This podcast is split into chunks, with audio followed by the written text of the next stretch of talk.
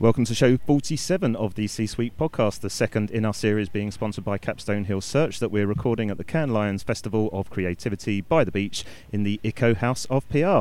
I'm Russell Goldsmith and my first guest this morning is Harjot Singh, Chief Strategy Officer for McCann Worldgroup EMEA. And Harjot's got a few things he wants to get off his chest on the language that is used in the communications industry. So, for example, let's just see the reaction I get if I mention the words target audience. You can't really see the face I'm making. That's true.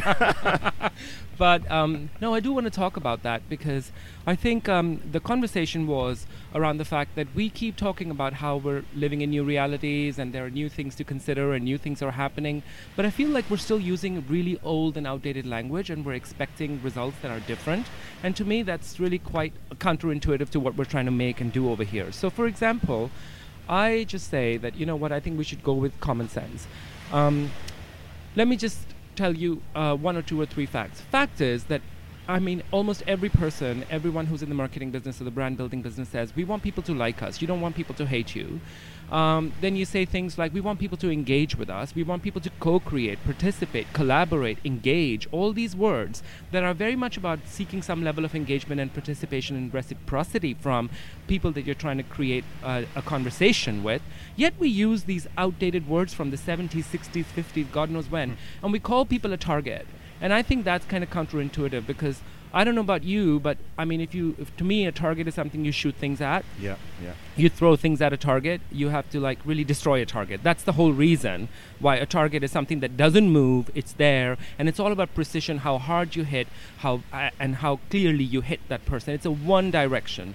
And I just don't think anyone. Do you want to be called a target? No, it's. Do you really enjoy that? No, I was going to say it's a real interesting sort of way you're looking at it, and it's quite a culture shift that you're looking for. I mean, what I wanted to ask you actually is, have you actually started to change this language that that's being used in your own agency? Yes. Then? In fact, I have a beef with two other words, and we'll get to it in a second. Because target is one thing you don't want to be shot at. No, the other thing is audience. Like really, I mean, the last time I checked, an audience is when you go to the movies and you sit there in a dark auditorium with your popcorn, Coca-Cola, whatever else that's your poison, and then you just kind of let that thing waft over you and wash over you. You're not sitting there engaging with the movie, because if you start speaking, it's actually not polite to be like, you know, engaging with that. So I think audiences are passive by definition, and we don't want people to be passive with the messages and conversations we're trying to create. So I think those are two important things that we have to change, because a different discourse is the beginning of a different outcome. Yeah. And that's really important. And have we changed the discourse at our agency? Absolutely, yes. Are we home dry yet? No, it's something that we're doing on a steady basis, because, you know, this is something that's been entrenched over so many years. It takes a while. So, for example, we don't call people target. We try and call people people, because that's who they are. We don't talk about creating a message. We're talking about creating engaging conversations and experiences, because there seems to be some participation. We don't call people an audience as much as we try and talk to groups of people as communities versus an audience. So, you know, we're trying to do things that way. We've also altered the language that we use when we write creative briefs. I mean, I often think that a brief, and it's not just me, a lot of us believe that they are about finite possibilities. So, for example, we call our version of that a springboard, because it's really about creating more possibilities. So, yeah, we're moving in that direction. What kind of reaction have you had from both teams, clients, and then your industry peers? The reaction that is usually when someone is surprised by the brilliance of common sense. That is the reaction. And Fair enough. Is the best reaction, because there's nothing more brilliant than common sense, and there's nothing more rare in our business right now. Sure. Would you say there's been any sort of faux pas, let's call them, that you've already spotted in terms of language being used by the industry here at Cannes? You know what? It's day two for me. Yeah. And Cannes number 9.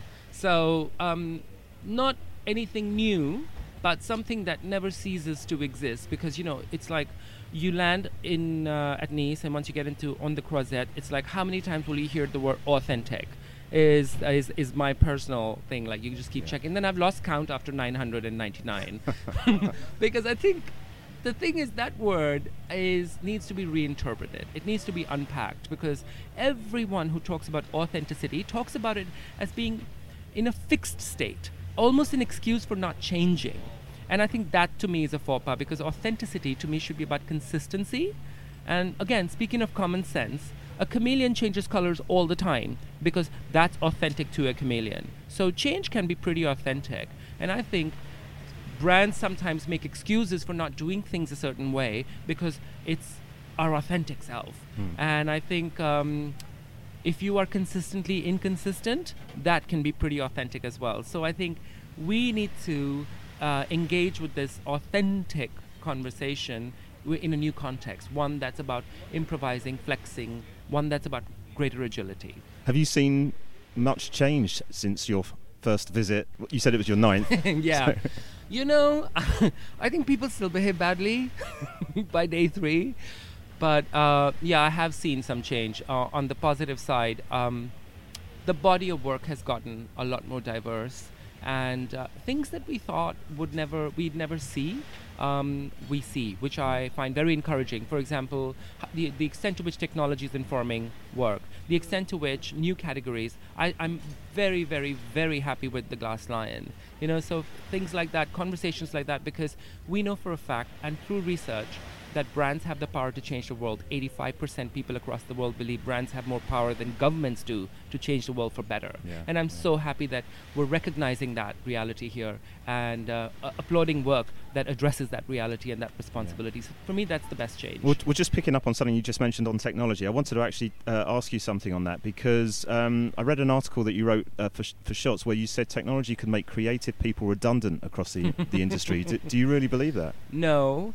In fact, I was being sarcastic because I was at this conference and there was a speaker and she was just evangelical, waxing lyrical about the fact that, 20th Century Fox is going to make a movie with no real people because it's all data and artificial, whatever is going to make it, that alphabet soup, AI, VR, blah, blah, blah. Yeah. And then someone was from Sony Music, they're going to cut a whole album, which is going to be a sure shot box office hit because you're not going to have real human talent. They're just going to cut this whole music. It's exactly what people want. Data's going to make the album. My whole point of that was it's really bloody dangerous that we're having this conversation where we think that data, technology, AI, VR, all that stuff is going to make people redundant. It's dangerous and sad and not a good thing that we're having that conversation. So I don't believe that. I think technology and all of this innovation has to be in service to people who think like people on behalf of people to make work that people can meaningfully engage with. Fair enough. So yeah. Technology is a means to the end. I certainly don't believe that. Excellent. And so to finish off, what's your expectation here at Cannes Lions? You know, anything that you think will have an impact immediately on the advertising industry over the next 12 months? 2 things I'm hoping. 1, for the last 3 Cannes, we've just seen such a huge influence of technology in all the work that gets recognized, applauded, and celebrated. And I'd like to see more work where the technology is completely invisible and the idea shines. Again, I'm a huge fan of common sense. I speak like that. I always think that technology is like salt. You have to taste it, not see it.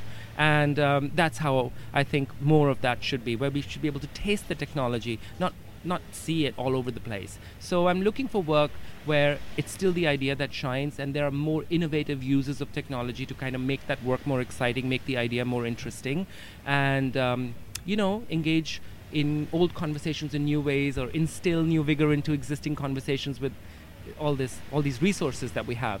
And the second thing is I think I want to see a little bit more the people who've made this work, because if we're going to celebrate bold, uncomfortable, breakthrough work, we need to shine a light on the bold, breakthrough, uncomfortable people that make the work. People who are just like everybody else don't make work that's unlike anything else. Right. So, I think I just want that. I'm hoping for this to be, the people to be celebrated a lot more. And I'm hoping that the people we celebrate are not just, like everyone else. I think it's important to shine a light on all the bold talent that exists out there. This has been a really great and positive start to the show. So, thank you. Harjot Singh, thanks for joining us. Thank you. We are back after the break with Richard Millar and Simon Shaw of H+K Strategies to talk about China's age of ambition. Capstone Hill Search are global recruitment experts for the public relations, public affairs, corporate and digital communications industries. We are the only recruitment partners to the PRCA in the UK, PR Council in the USA, and the ICCO's endorsed recruitment partner internationally, with offices in London, Melbourne, Sydney, as well as New York, covering the UK, Europe, continental USA and Australasia. Whether you are looking for a new role or have a role to fill, get in touch at capstonehillsearch.com.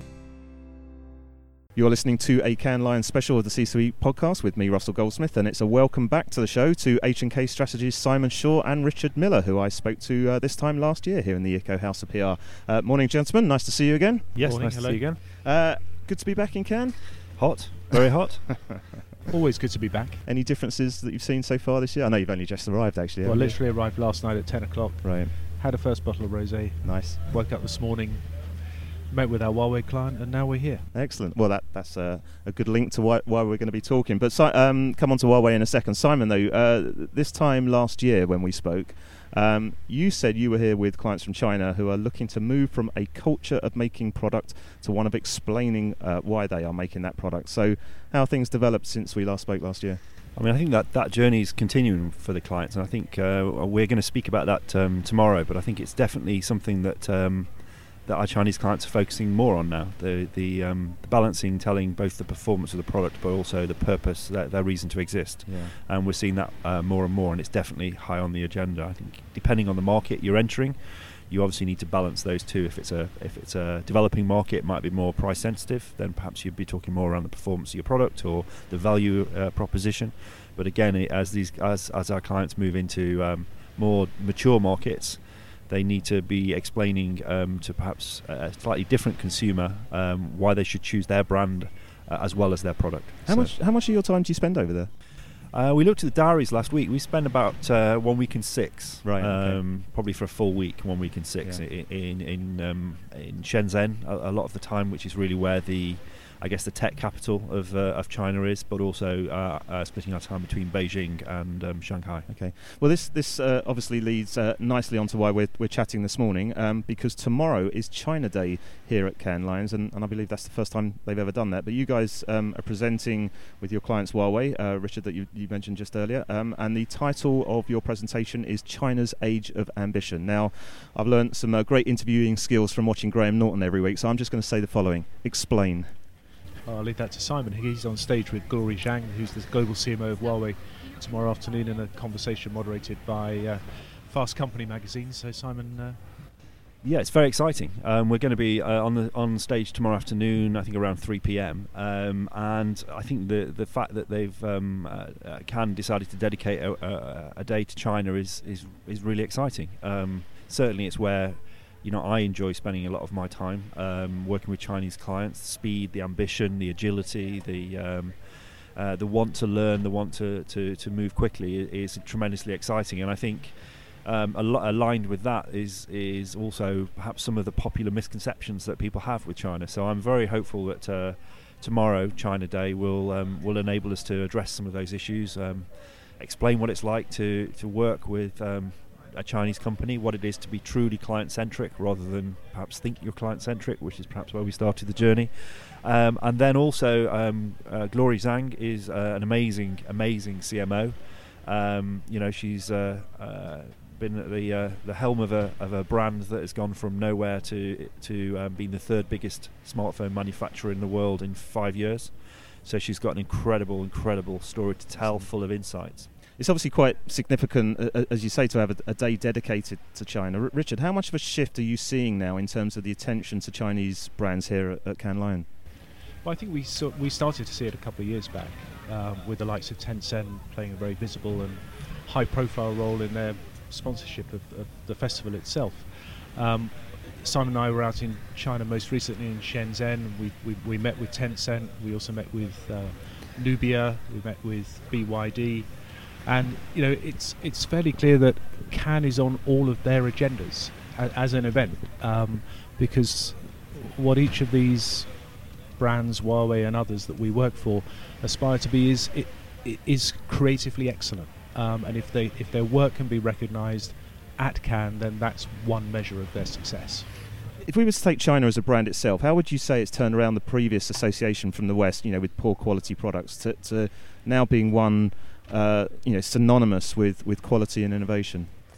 I think you have to look at the different demographics and the different views of those demographics towards China. I think if you look at a lot of the work we've seen from WPP around Brand Z, you'll see that largely younger consumer don't have any of the preconceptions of China that perhaps an older consumer has. So they look at China as an innovation powerhouse, a place to get amazing product. And perhaps, as slightly older generations do look at China and perhaps remember it as with some of the stories that it had in the past. But I think those are just not true anymore. They're just plainly wrong. I'm sure they exist in pockets, but then I'm sure they exist in every country in pockets. China is a fast follower. It's learning from the West. It's innovating. It's doing things quicker. It's doing things better, producing arguably better product at a better price. So I think those. That journey has begun. I think it's probably still got a long way to go in changing perceptions of some of the older demographics, but certainly I think if you look at somebody pre-25, it wouldn't even factor on their agenda. Yeah. That's so critical. I mean, I've got four kids ranging from 22 down to 9. They don't have any of the memories of China that I have. For them, China's cool. Yeah. And brands like Huawei, they live in the same firmament as Apple and Samsung on parity, if not greater. Yeah. Parity. Well, what have you guys learned from working with them? How long have you been working with Huawei? For a little over 2.5, nearly 3 years. Yeah. Working with other Chinese clients in the energy sector, in the retail property and entertainment sector, and I think it's fair to say they all share very similar characteristics as clients in terms of their restlessness, the speed at which we have to work with them. Their constant expectation for the best, and I think that's also where London plays such a pivotal role for China brands, because they see London very much as the centre of excellence in communications, innovation, creativity, and that's where we've benefited. But it also has placed greater demand on our colleagues in our office in London spending more time at the home of these Chinese brands, so in Shenzhen, in Shanghai, in Beijing. Yeah, you may well have answered this, but let's, in terms of summarising it, then, and to finish off, what's the key message about this whole topic to those listeners of the C-Suite podcast based in the West, then, that you want to get across from this? I think we came up with a title which was Forget Everything You Thought You Knew, and I think that's probably quite apt, certainly if you're a little bit older. I think come along and listen to some truly inspirational talk from Glory, and then perhaps a few insights from us as to what it means for Western agencies to be able to navigate the landscape, which is Chinese culture and Chinese clients. And get wise to the brands that we'll all be living with for the next 100 years. And for those people that obviously aren't here at Cannes, is there anywhere that people can go for more information about some of the stuff that you're talking about, or any blog posts that you've written? Yeah, I mean, we've been writing quite a lot about it, and I think one of the things we discovered is you have to experience it to really understand it. Right. Hence, we're launching what we call the Shanghai Pop-Up Edition in Shanghai, which is basically a pop-up extension of London, where we're going to rotate people through to be able to actually experience what it is to work with Chinese companies, because you can read about it, you can kind of explore it, but until you've actually experienced it, I think it's more about two cultures learning to work together, and you have to have the right mindset for that.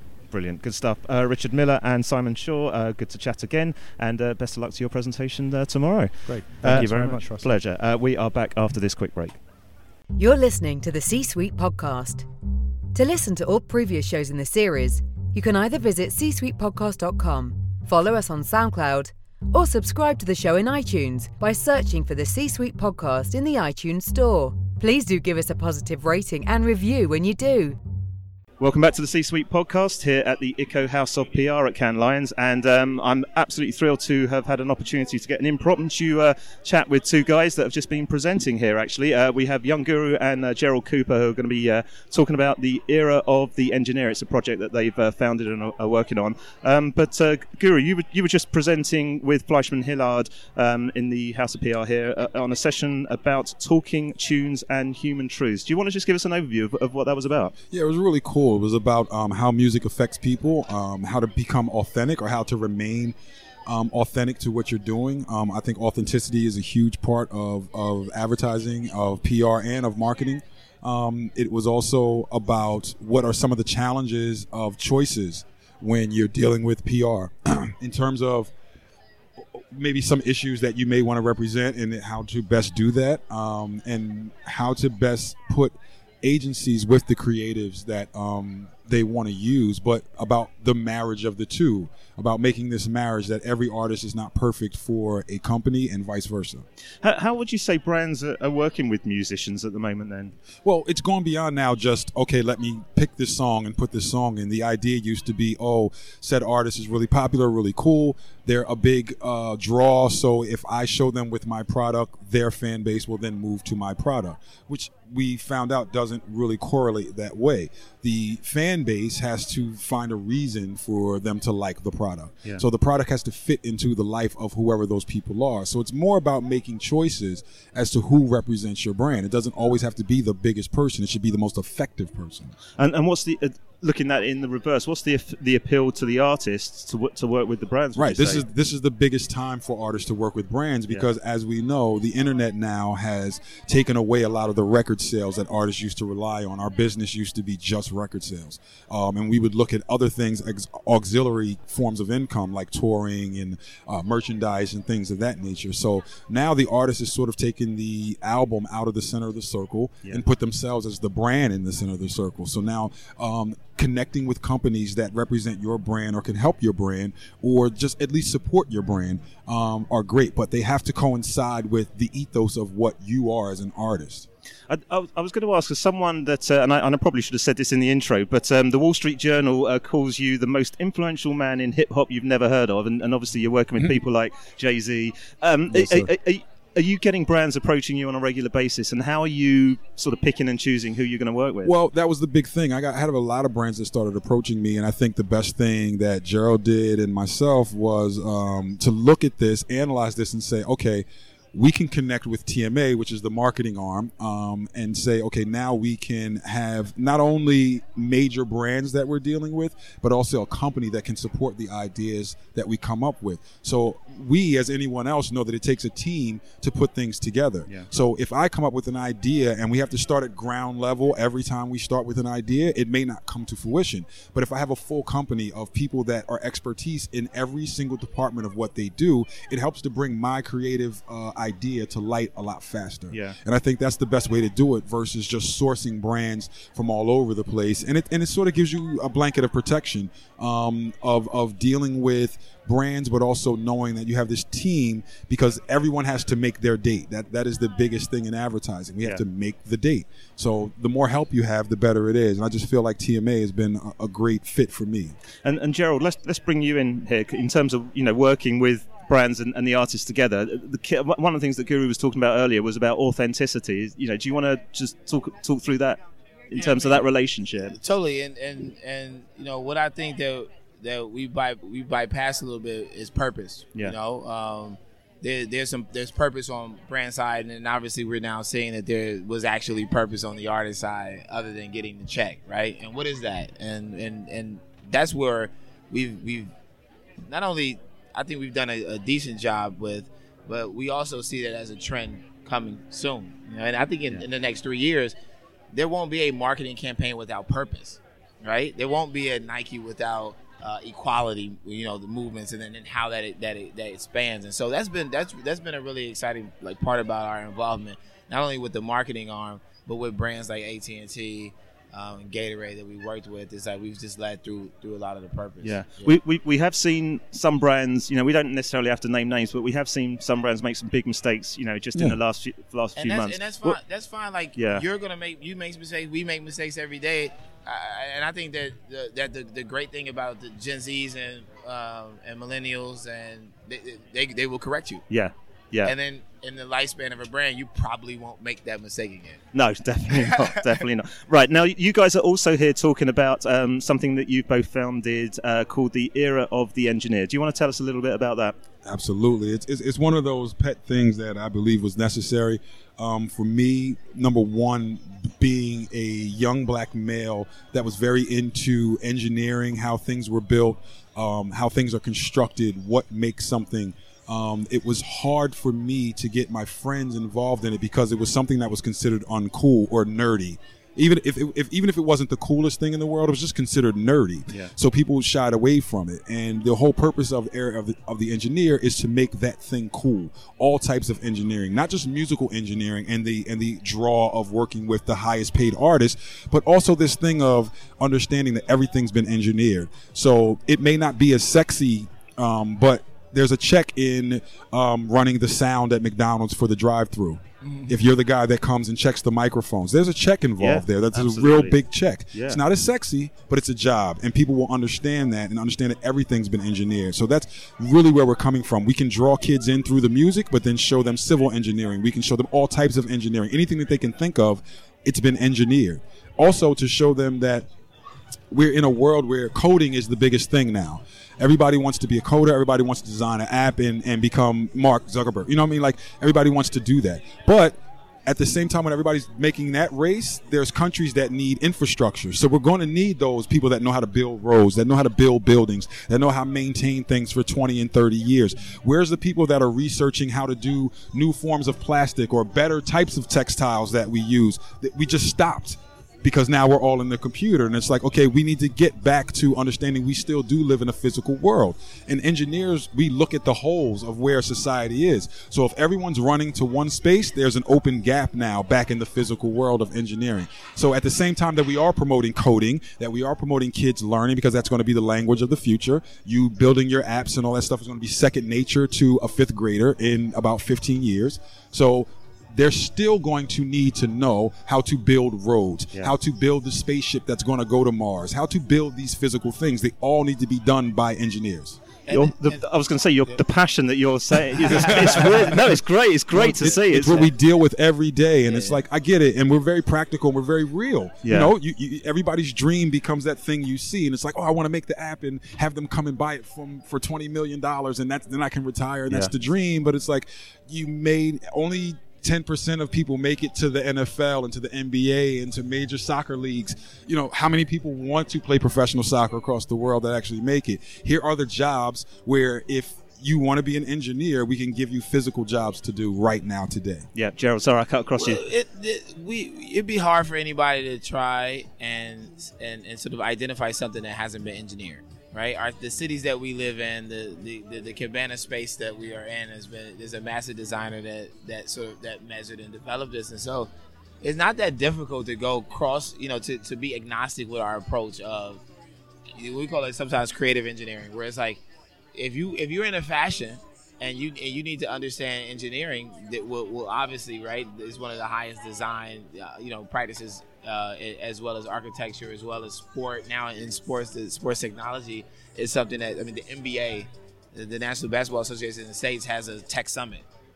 Who do you think is engineers? Yeah. Right? Amazon is going to be the number one employer in the world here soon, and Jeff Bezos is an engineer.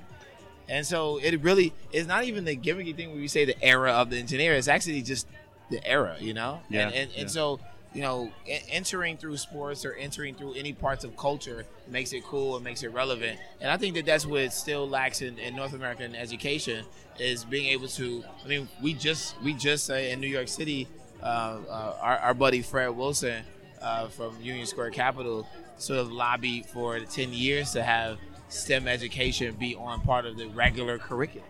Like, why? It's 2 years of that, and so, but we're behind. Right, we're 27th in developed nations in STEM and tech, understanding and education, but we need to be beyond that. We need to be, connecting with kids who are naturally. And we know the numbers of the kids who are naturally not into math and science, like culturally. Yeah. Right, and not, and I won't say not into it, but not. Getting the traditional understanding, right? And it's not pushed, practice. And it's not pushed to them. It's not something that's considered, it's mandatory for you to do. And I'm speaking again culturally, the way that Gerald was talking culturally. So if we can change the culture, and that's what I mean by cool. That's really the same word. Yep. Culturally, if I can make it to where it's important for you to know these facts, or your friends are looking at you like you're weird if you don't know how to do this, or if you're not completely independent in a couple of years. And like he said, no matter what you're into, if you're into fashion, you need someone to make the clothes. There's some physical thing that's been engineered, the machine. And if you're really, you know, thinking about the future, you're going to be developing that 3D printer that can make the shirts, that can make the sneakers, that can make the whatever, because people are going to move into 3D printing. And one of the ways that we do this is not just through talking or not just through teaching, but media. Right. Media is very high on how we perceive ourselves, right? And I'm talking about you and everybody. And so, you know, we got a Warner Brother film deal a couple of years ago.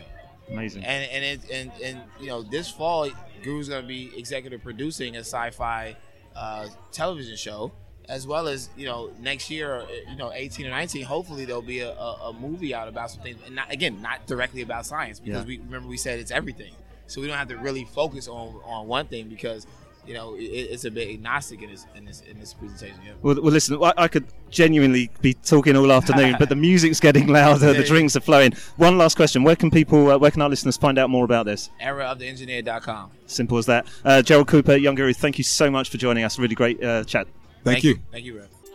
MOI is a global B2B creative agency connecting you with a new breed of buyer. We believe that business buyers are changing the business process faster than marketing and sales organizations can adapt. And in B2B, that can't be truer. The industry needs to move to an agile model of insight-driven, real-time marketing. If you share our vision and want to join the discussion on modern marketing, come and talk to us. For details, visit moi-global.com. Power to the modern B2B buyer. Welcome back to the C-Suite podcast here at the Ico House of PR at Cannes Lions, and my final guest of today's show is Carla Buzasi, who is the Global Chief Content Officer of trend forecasting company WGSN. Welcome to the show, Carla. Thank you very much. Now, you were speaking earlier today in the main festival about the methods and how to predict and dissect the anatomy of a trend. So tell us a little bit about the process and the magic involved. Okay, so we have a huge team at WGSN of journalists, data analysts, consultants, product experts, and their job is to go out in the world and find small, teeny, tiny bubble up trends that they're just beginning to spot. And we bring those all together twice a year at what we imaginatively call Trends Days, and look for common themes, and from that predict out 2 years ahead what we think are going to be big macro trends for how we're going to live our lives. So I was going into the detail around that and giving people a few tips and tricks as to how they can do that themselves. Interesting. So would you say a trend is a living thing then? I think actually that's a really nice way of putting it. I didn't have that in my speech. I should have done. You can use that one next time. Yeah. People get quite hung up on the difference between fads and trends and movements, and those all those things are relevant, and they can be relevant to your business. But for me, trends are things that are constantly evolving, and some trends do die off, and that's a good thing if you think about some of those trends that have been around. But most of them evolve, and we come from a very, as I said, a macro level, so really big picture thinking, and then drill down into more specific recommendations depending on what kind of business we're talking to. So you said the team goes looking for those trends. Where do they start? Because I mean, and where do they evolve from? So we did some number crunching before Cannes Lions, and in the last year alone, my team have visited 95 different countries. They have covered 2,755 catwalk shows. We've been to 89 different music festivals. The list goes on and on. Yeah. So we are looking for these things wherever people are and wherever people are doing interesting things, basically. Could you give us some examples? Yeah, so we'd be at Coachella.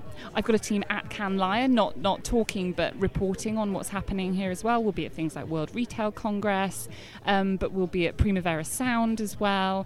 So it really, really varies. And alongside that, we're monitoring hundreds and hundreds of blogs and social media influencers as well. So it's a really, you have to have a really broad mind and an open mind to be a trend forecaster. And then, so how would businesses use, so you're finding these trends obviously and sharing that information, how would businesses then use that information? So what they tend to do is it depends on their target consumer. So are they looking for someone who's cool and edgy to buy their clothes, stay in their hotel, eat their food, in which case they'll be looking for the very early predictions as well. But if you're talking to a mass market retailer or a big supermarket or something like that, they're going to be looking for trends that are much more established. So let me give you an example. Probably you wouldn't want quinoa in supermarkets 5 years ago because no one would have known what it is, whereas now quinoa is in every supermarket because it's reached that sort of mass adoption. So it's our job to tell people really early on something like quinoa is going to be big. So rosemary water, that's one we're just beginning to talk about at the moment. That's interesting. I was going to ask you what we should be looking for next. But you know, there are things like that that we'll be feeding that information in, and then they will work and think about their target consumer and use our trend information. Okay. One of the things that I know you're quite passionate about is diversity, and you've been championing the women at Cannes here. What's the anatomy of a trend around more women at the top? So putting both together. Oh, that's a beautiful question. So I would say that we are at that stage where the influence is there. So we talk about the early adopters and then that moves to influencers. We've definitely got the influencers. There are amazing women at the top of this field and they are visible. They're on stage at Cannes, they're being covered in newspapers, they're writing books, but I don't think it's got to the state of mass adoption. People love talking about women in leadership roles, but not enough companies are making that happen, and so I think we are on the upward curve. I remain very optimistic about women in leadership roles, especially in the media industry, but we definitely can't rest on our laurels. There's more work to be done. Good stuff. I saw one of your favourite trends at the moment is wearable technology. And that we'll soon be seeing our Fitbits incorporated in the fabric of our clothing. It's interesting because we've both got our Fitbits on. We were comparing steps just earlier. What's the impact going to be of that on consumers, but obviously their health and their behaviour as well? So the ones that you and I are wearing are pretty kind of old school now, even though they're relatively new. So the latest version of wearable tech will, you won't need to put in what you've eaten that day. It will be able to sense the calories that you've consumed just by the sweat that's coming out of your skin. There are going to be ones that can track whether you've got a sexually transmitted disease. I actually spoke this morning about wearable tech for the bedroom. There's quite a lot of and wine in the story actually this morning, but the CEO of Fitbit says he wants wearable tech and the wearing of wearable tech to be like wearing a seatbelt in the future. So we won't go out of our houses without one of these on because we will want all that data. I mean, if you think about it, we're all obsessed with data at the moment, and what could be more interesting than your own personal data? So I see a bright future for the wearable tech industry. And final question for you then, and I mean, aside from the rosemary water, what's the one thing that we should be looking out for off the back of you know? What you've seen at Cannes over this week? Oh, I thought you were going to just say what's the one trend, in which case I was going to say goat yoga. Well, okay. But we haven't seen any goat yoga in Cannes this week, so clearly people here aren't pushing the envelope enough with trends. No, I think one of the catchphrases, shall I say, that I used this morning was "bored is the new black," and we think people need to embrace boredom a lot more than they do at the moment. When do we pause? We're always looking at our phones. And it's really important to give your brain time to recharge and reboot. But also, why is it that people say they have their best ideas when they're in the shower because there's nothing else there to distract them? That's interesting, actually, because I've done, in fact, one of the guys that's here in the House of PR with us today, Claire Bridges. I did a podcast with her recently about creativity, and we were with Jerry Hopkins of Unity PR, and one of the things that he insists of his team is to take their lunch break and go out away from your desk, go to the pub, because that's, like you say, sometimes when you're not under the pressure of thinking about work is when those best ideas come through. When you're not plugged in. Yeah. So, bored is the new black. Bored, right. Well, we'll look for that one. Carla Buzasi, thank you so much for joining the show. My pleasure. Well, that's it for today's show. A real packed one today. So thanks to all my guests. Thanks also to Ico for letting us record the interviews in the House of PR here on the beachfront at Cannes. And thanks again to our sponsors, Capstone Hill Search, for sponsoring this series here. Don't forget, you can also download all previous shows in the series. You just need to go to iTunes or SoundCloud or TuneIn and search for the C-Suite podcast, and you'll find all the previous shows. And if you're on iTunes, please do give us a decent rating and review, because that helps us up the business charts. We've also got a Facebook page and a Twitter feed as well, so you can get involved in the conversation and comment on anything that you've heard in this and obviously previous shows. Thanks for listening, and goodbye.